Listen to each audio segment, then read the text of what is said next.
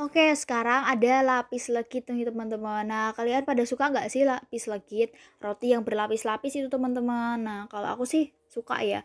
Nah, lapis legit itu ada yang kering, ada yang basah juga. Kalau kalian suka yang kering atau yang basah? Kalau aku sih suka dua-duanya teman-teman. Nah, lapis legit itu biasa disebut juga dengan spekok.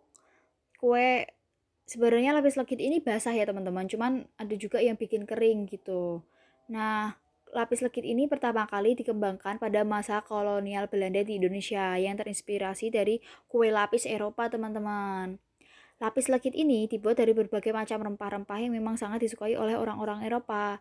Di antaranya adalah kapulaga, kayu manis, cengkeh, bunga pala, dan adas manis, sehingga itu rasanya kuat kayak akan aroma rempah teman-teman. Makanya rasanya agak beda ya sama kue-kue yang lainnya teman-teman. E, lapis legit ini bahan dasarnya adalah kuning telur, tepung terigu, gula, dan mentega